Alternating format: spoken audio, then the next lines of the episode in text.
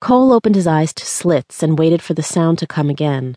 The narrow hole they'd tossed him in eight days ago was pitch black, the air still, thick and damp.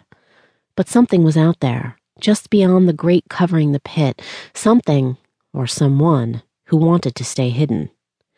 Holding himself to stillness and extending all of his senses, he tried to locate the source of the noise that had woken him.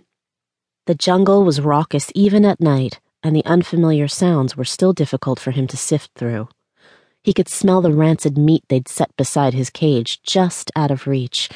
Decaying vegetation. Nothing else save the stench of Yaguara. So this wasn't a rescue. He was almost grateful for that. There was no reason for anyone else from his pack to die with him. The far off call of a howler monkey sounded from the darkness, and there, faintly, from the lip of the enclosure, he could hear someone breathing, quiet and steady. Whoever it was, they were good, cautious, and surprisingly calm.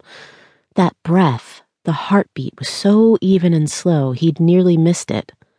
The weighted silence stretched on for several minutes before his visitor moved again. Even listening for the sound, he barely caught the soft snick of the lock's release.